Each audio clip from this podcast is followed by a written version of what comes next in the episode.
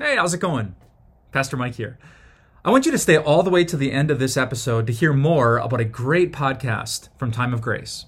Now, on to today's episode. Have you watched the news lately? I recently got a phone call from a lady in my church. And the conversations that I and many others have with her are always encouraging and optimistic. And that's why this phone conversation, this one particular day, threw me off. She said, I've had it. And it wasn't on account of one particular thing, it was actually on account of a lot of things. She had been making a list of all of these news stories over weeks that had been bothering her. Some of it was a mental list, things that were burdening her and bothering her. Some of it, though, was a literal list. She asked me, Pastor, I've never felt this way in my entire life. And after living over seven decades, she said, How do I find joy in a world like this, a world broken as is ours? And maybe you've thought about that too. And that's what I want to talk to you about today. Whether you've looked at the news or you just rather pass by the headlines, it can be hard when you look at everything that's going on in the world. And I don't need to recount all the headlines for you. It can be hard to find joy in a broken world like this. But that's why we have these incredible truths from God's Word. It's just this little book towards the end of the Bible. It's written by a man that was imprisoned literally by the brokenness of this world, written to a bunch of Christians who were feeling all of the burdens just like you and I do. It's given me a lot of comfort, especially in these trying times, and it certainly helped that lady too. That lady that I told you about, that she made a list. She said, Pastor, I've been writing this down. She had the classic yellow legal pad. And with her left handed slant, she had written down all of these things and she turned them into a mathematical equation. Truly, a bold line underneath all of them. And then she had an equal sign and she said, Pastor, do, do you know what I wrote next to the equal sign? A big, fat question mark. If you were to quantify all of the circumstances in your life and in the world today, and you were to create a mathematical equation, what would be your conclusion? How would you sum it up? When you think of the headlines of what's going on overseas and even in our own country, when you think of what's going on in your home and in your own community, when you think about the last thing that you saw on the news or something that was shared via social media, when somebody talked to you, how long did it take before they shared something that wasn't encouraging, but another bit of bad news? You tally all of those things up.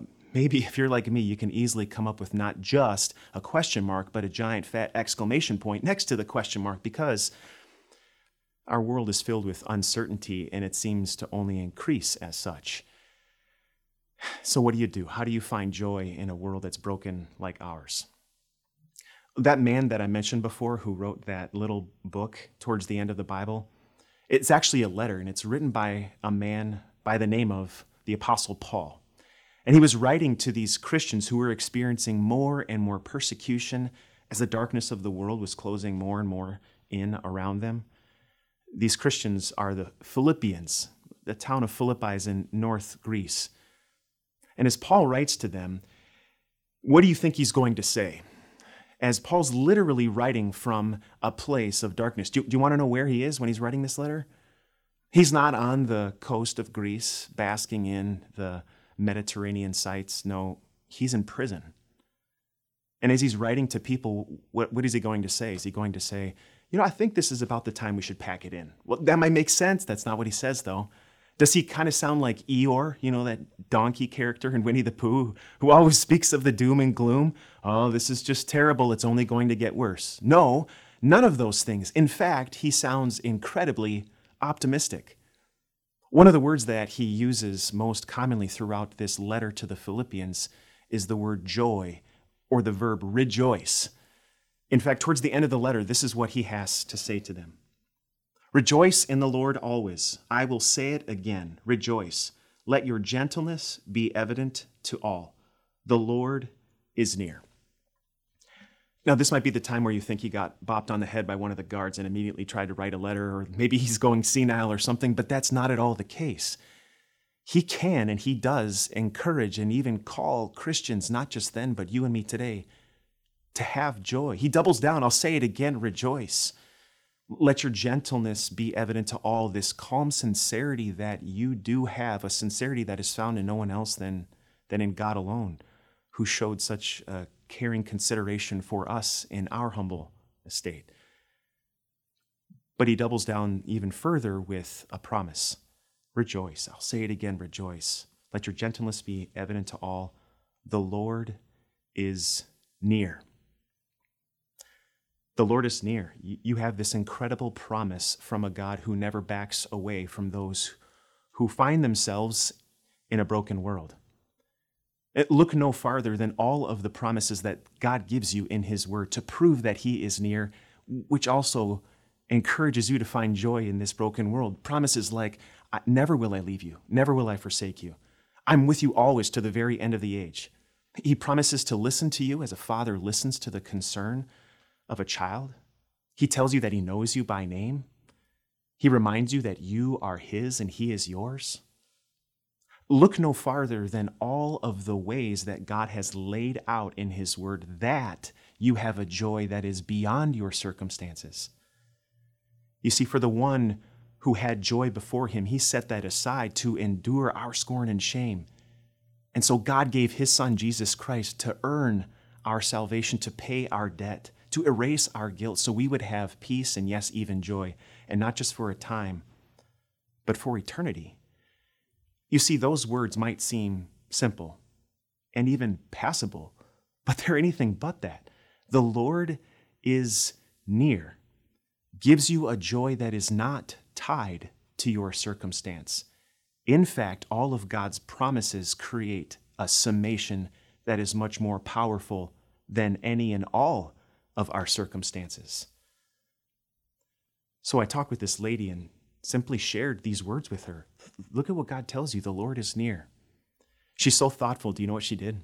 She said, Pastor, give me a couple hours. I need to think about this and I'll call you back. How easily do any of us, myself especially, kind of give a few minutes to something and then move on? Not her. Well, she called me back in a couple hours, just as she, she said she would. And I said, Well, so what do you have? I knew she had something. She said, Pastor, I have another list. And I thought, oh no, here we go.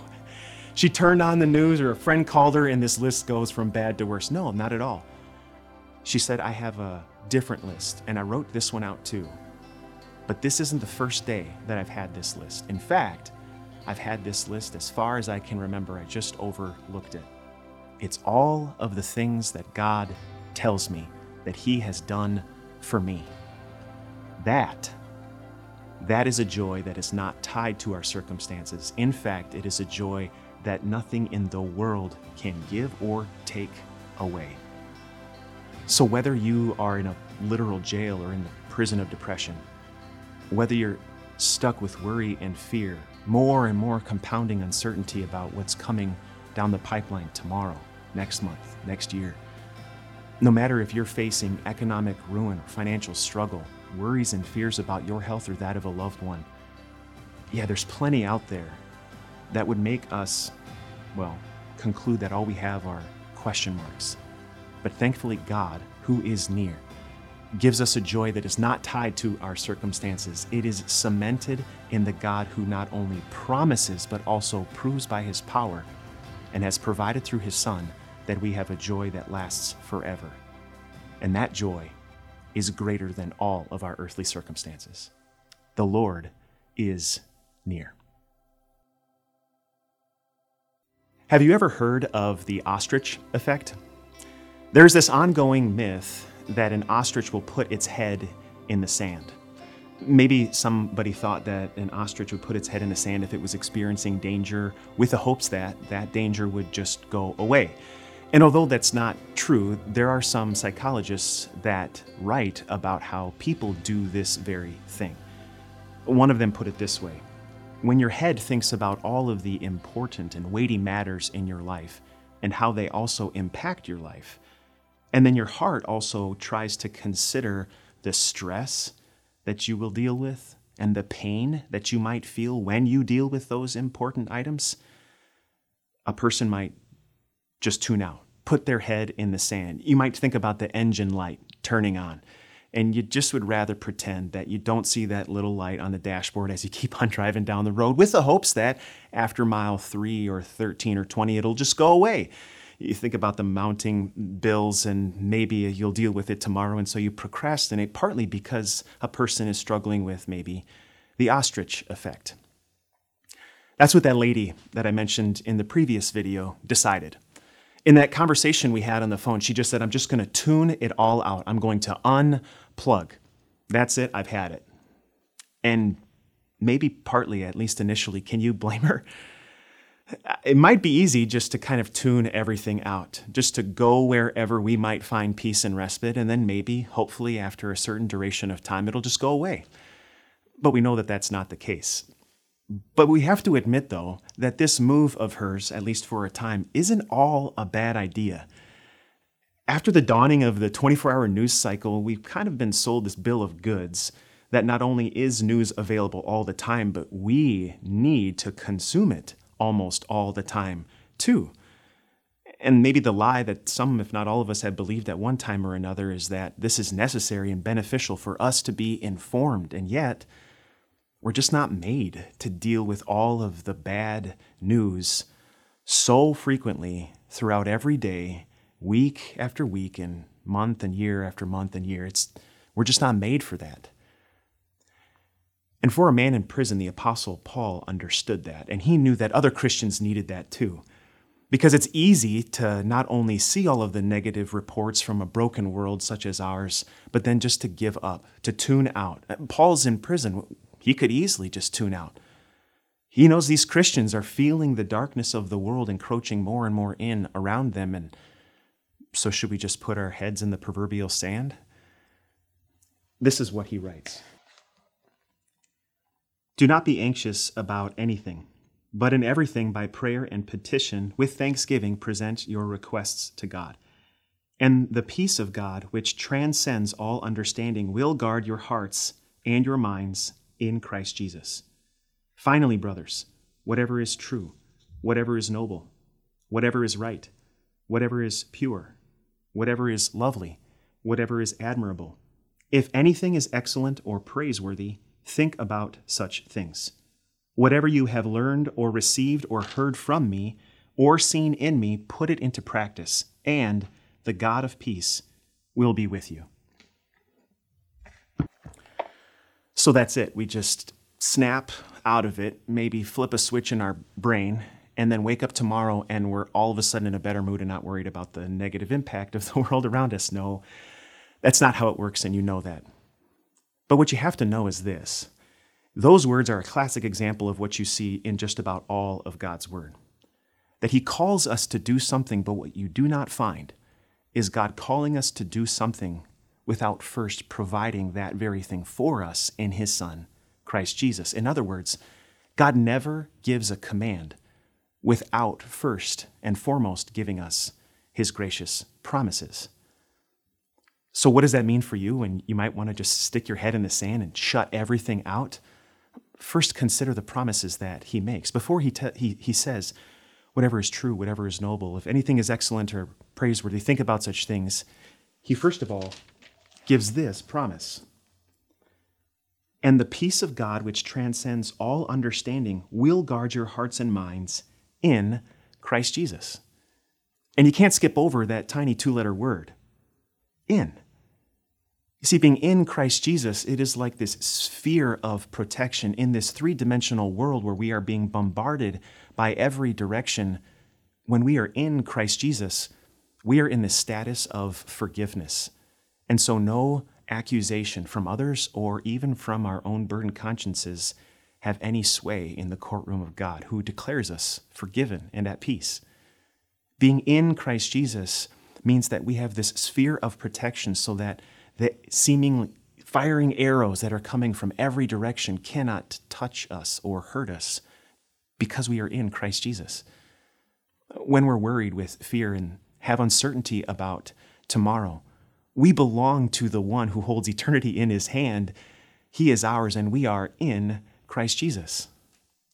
And the other side of this promise sandwich, he says this The God of peace will be with you. He doesn't say maybe or hopefully or if you play your cards right, God will help you out in the end. He says, will. And God means every little bit of the certainty that comes with those words. He will be with you. So, do you know what that meant for that lady? We talked a couple weeks afterwards about words like these. And you know what she decided to do? First of all, she decided what was good for her, her quota of what works as far as news consumption and whatnot, and maybe that's a good consideration for us all. But do you know what else she said? She said, We have so much going for us up there. Instead of burying our heads in the proverbial sand to try and ignore everything that's going on around here, down here on earth, we have so much going for us up there. So, whatever you're facing, and whatever bothers you.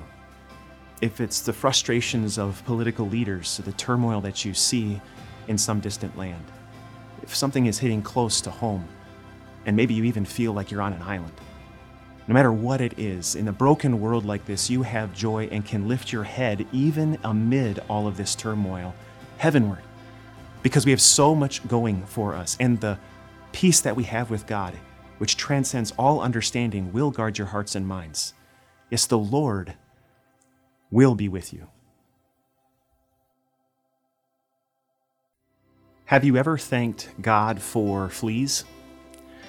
You may have heard of the story of Corrie ten Boom. She and her sister were captured by the Nazis in World War II because they were helping Jews escape.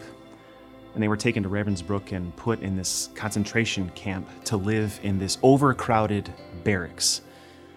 And if those conditions weren't bad, they got worse. Rancid straw served as their carpet as well as their mattress. And as you might imagine, they and many other women fell prey to the assaults of the soldiers and the guards. And if that wasn't bad enough, things went from bad to worse to worse yet still when they would go to bed, and even throughout the day, they would feel the bites of fleas.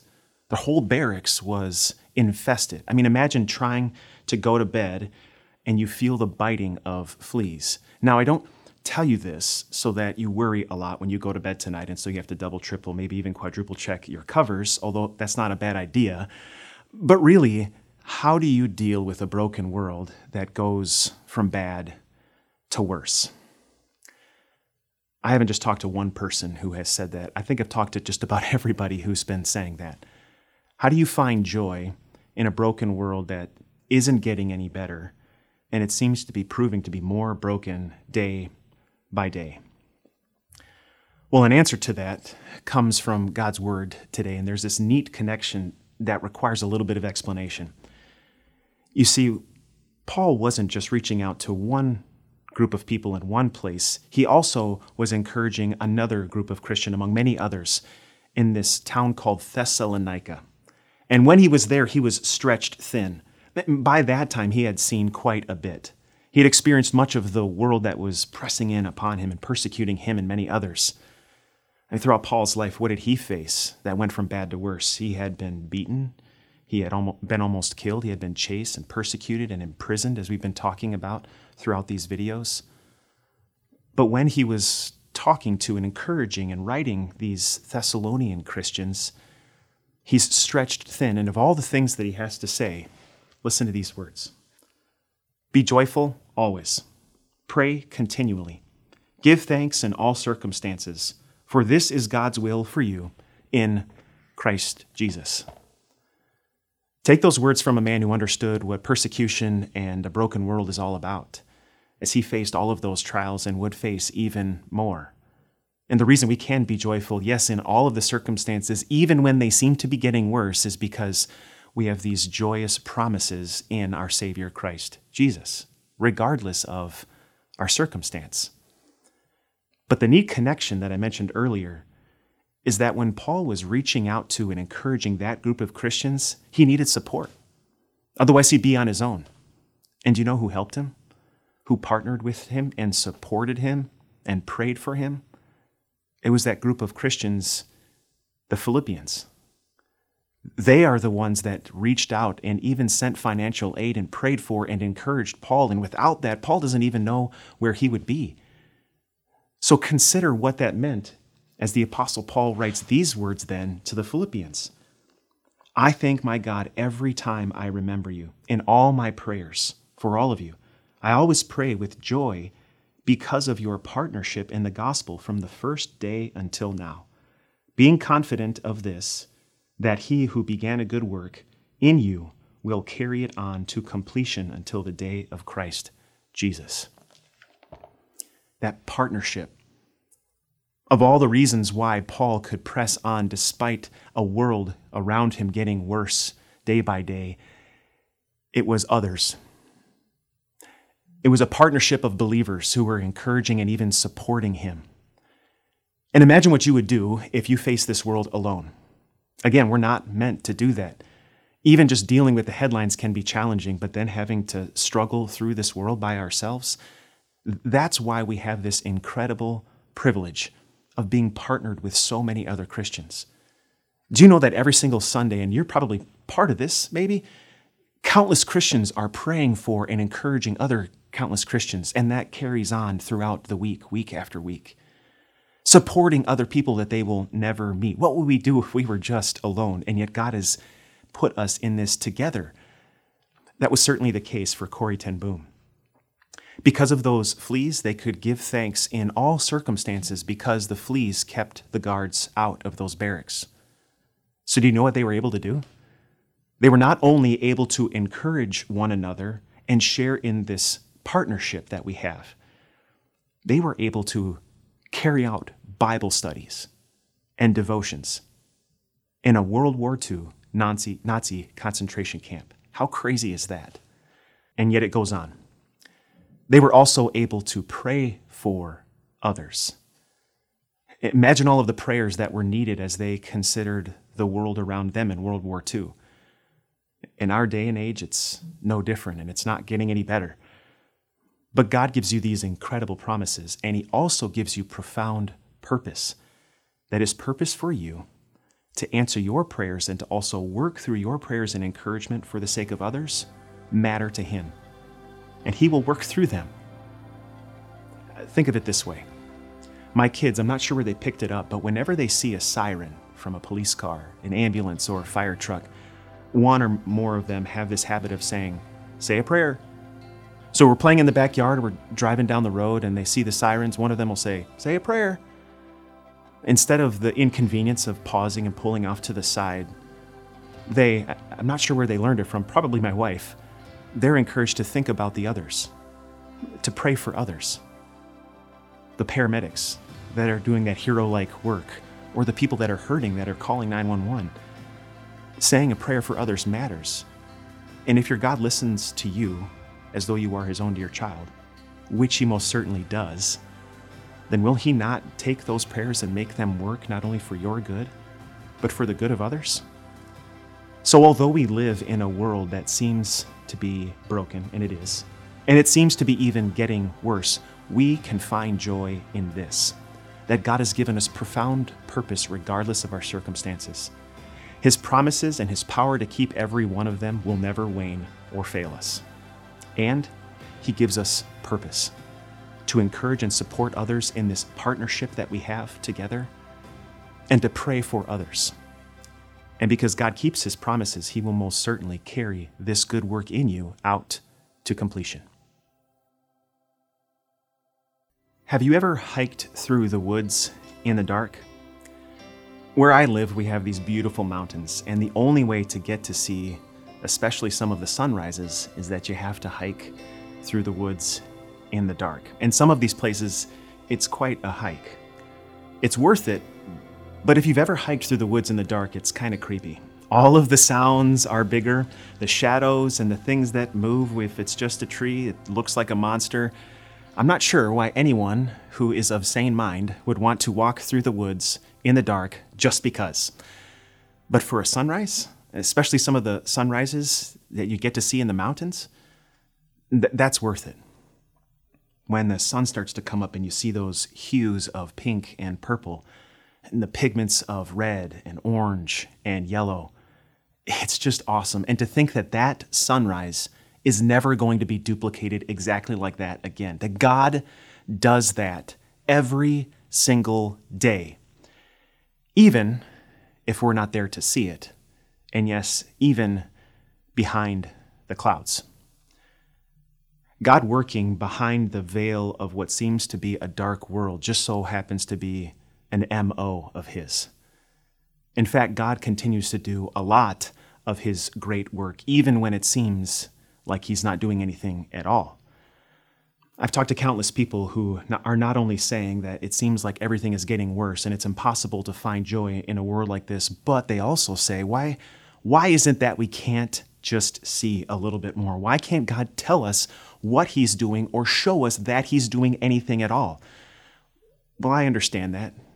I have my moments when I think the very same thing. But that's where faith steps in.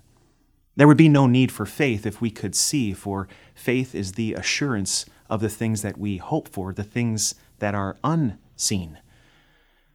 And also, it's important to note that we have already witnessed God doing some pretty incredible things when it looked like the world was winning and that darkness would overtake everything.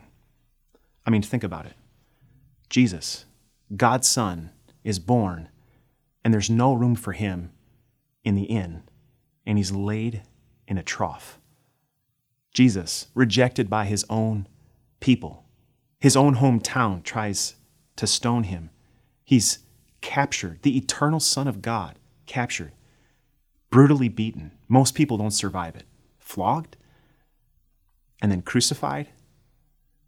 As darkness fell over the earth that Friday long ago, it seemed like darkness was winning, and that anything that was good was lost. But in that bloodstained cross, and proven in the empty tomb, all that seemed to be lost was actually won.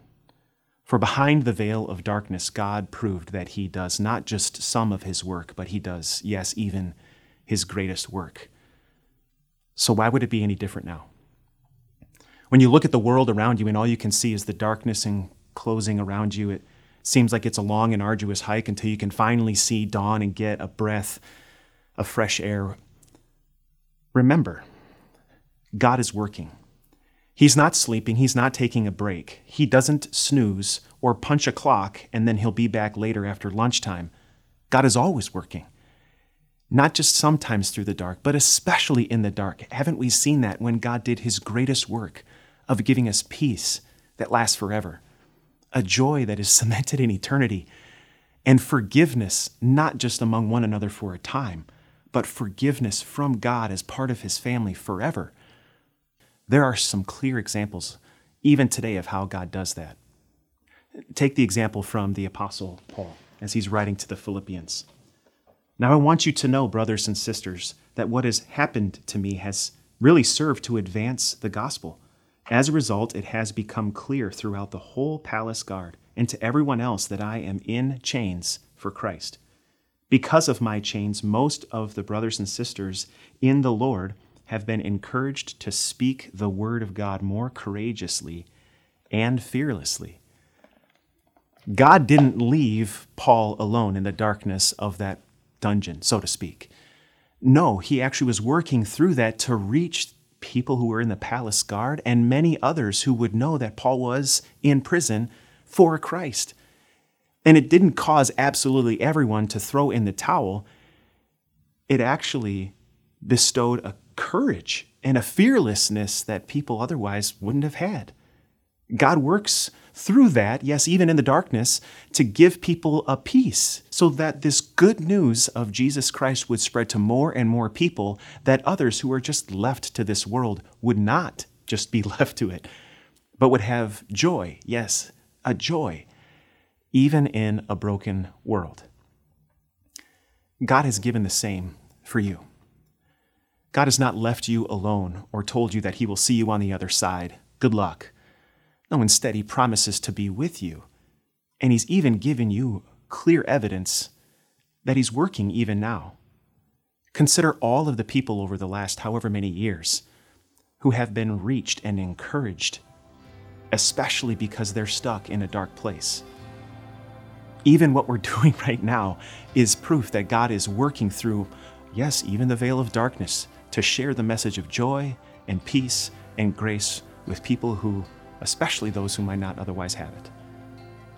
God has not left us alone, and it might seem like it's a long hike, but I take a cue from one of my good friends.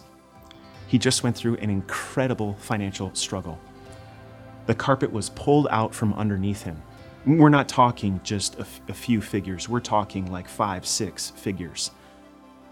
You know what he said? If we're not made for hardships, we're not made of much. This is a brother in Christ who gave me a wonderful example, and it's a great example for you too. That in the hardships, in the moments, God is working through them. In a lot of ways, we don't understand, and we won't until God brings us home to heaven. But right now, what we do know is that He's shaping us and strengthening us. He's preparing us and honing us. So even when we face the brokenness of this world, we can find joy in the fact that God has purpose for each of us to strengthen us. So the hike is long, and it seems like it's uphill. And every day it seems like dawn will never come. But what God promises you through His Son, our Savior, is that the eternal dawn will one day come. And until then, our future looks only bright. Wouldn't it be great if it was all over? If we could just go back to simpler times? Our, our, world has been changed forever, and a lot of it is not for the good. I don't know how many times I've heard that over the last few years, but it's been a lot, to say the least. If only we could just grab the remote control of life and just press stop and rewind, that place was a little bit more comfortable. It, they were better times. It doesn't work that way. I struggle to talk about that, especially with several of the old widows in my church. I think of a few in particular. They've lost their husbands and they don't have as much purpose anymore, at least that's the way that they put it. Their kids are grown, they don't want to be a drag, and so they even get so far as to say, I don't know why God has me here. I just want to go to heaven. And part of that is not just that they miss their husband, that's fine and good. Part of that is not just that they feel like they're a drag on their family and so they don't want to be. That's normal. Part of it is because they look at a broken world like this and it's harder and harder for them on account of all of these negative changes for them to find joy. So, can't we just want to go to heaven? Well, that's not a bad thought. In fact, the Apostle Paul, when he's writing to the Philippians, he says that very thing. Listen to how he puts it. For to me, to live is Christ, and to die is gain. If I am to go on living in the body, this will mean fruitful labor for me. Yet what shall I choose? I do not know. I am torn between the two. I desire to, de- to depart. I desire to depart and be with Christ, which is better by far. Better by far, that's, that's quite an understatement. I mean, think of what heaven is. Everything that you despise about this life, everything that you want erased, all of the pain and the turmoil and the division and the hatred and the disease, and, and we could go on and on with that list, all of that is gone, but that's not it. It's that every way that you would feel in every one of those circumstances with every one of the things on that list, heaven is the exact opposite. Fulfillment that's unparalleled, peace unknown, a love and a grace, standing in the presence of God, seeing Jesus face to face, perfect communion with everyone. I just feel so inept every time I try to describe heaven because you just can't. Not when you live in a broken world like this. But maybe that's why we need to fix our eyes on our Savior Jesus and remember that heaven is ours, that we're not left to this place. And yes, to depart and to be with Christ is better by far, and to think about those things, the, the greater things that we have in heaven, gives us a joy. Once again, that this world can't give, and that this world can never take away. Can you do something for me right now? As you think about departing and being with Jesus and all of your Christian loved ones in heaven, wouldn't it be wonderful if you could just do that? Can, can you just do one thing for me? Can you tell me what your heart rate is? Maybe you just had a doctor's appointment and you'd rather not think about it. maybe you're unsure and you haven't found your heart rate in a while, but I have some really important news for you about your heart rate. Are you ready? You still have one. I know that's a terrible joke, but I have to say, if you're watching this video, you have one, which means that although it would be better by far to be in heaven, and everything that God has secured for you through his Son Jesus Christ is waiting for you, there is, as Paul said, fruitful labor for you.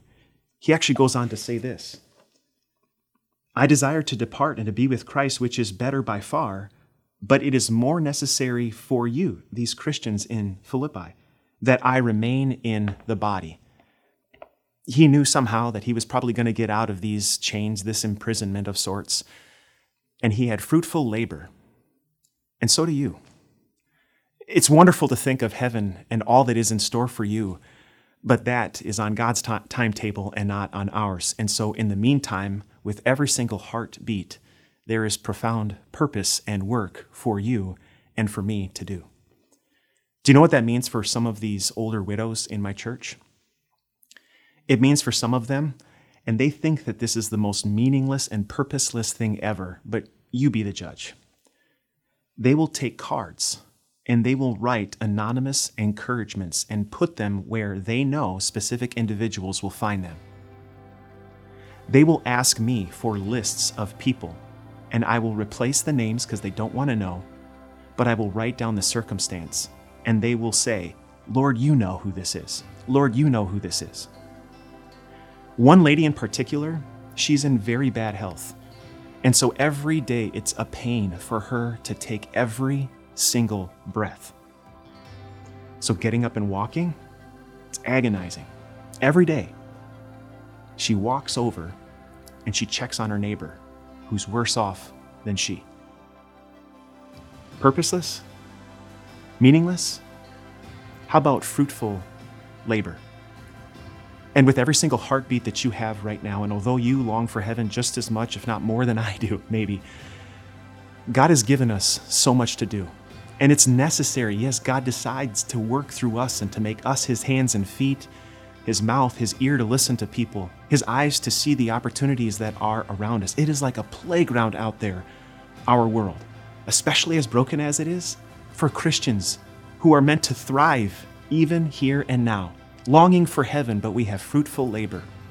So, although we know that heaven is in store, God has so much work to do through us for the good of others and He most certainly will carry that out, not only for our good, but for hopefully many more.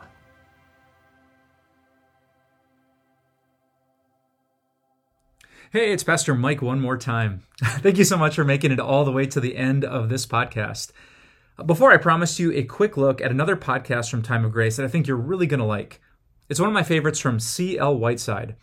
But rather than listen to me any longer, here's a sample clip from CL himself. Hope you enjoy it, and I will see you next week. There's this reoccurring theme on social media that I've been seeing on Instagram, on, on Twitter, on TikTok. And that theme is do whatever makes you happy. Man, that like I look at that, that's super dangerous to say.